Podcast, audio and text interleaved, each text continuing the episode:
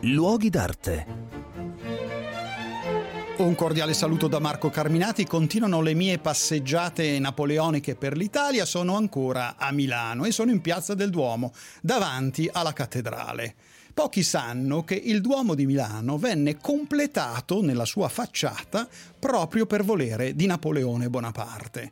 Napoleone fece appunto concludere la facciata del Duomo eh, completando le cosiddette falconature, cioè quei grandi merletti di marmo che si vedono nella parte alta. Il nostro non aveva un grande trasporto per gli edifici religiosi, ma fece restaurare e completare il Duomo per un motivo molto preciso, perché aveva deciso che nella cattedrale milanese si sarebbe autoincoronato re d'Italia. Questa cerimonia avvenne il 25 di maggio del 1805.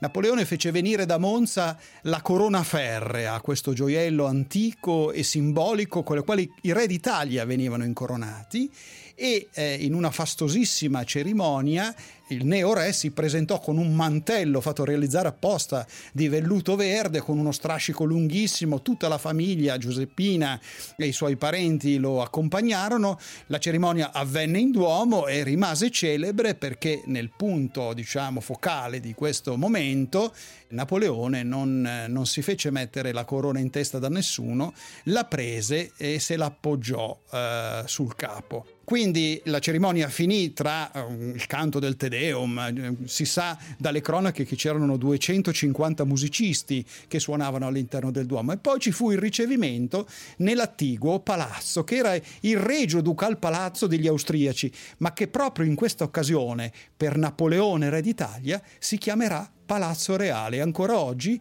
noi chiamiamo Palazzo Reale questo edificio grazie all'incoronazione di Napoleone Bonaparte.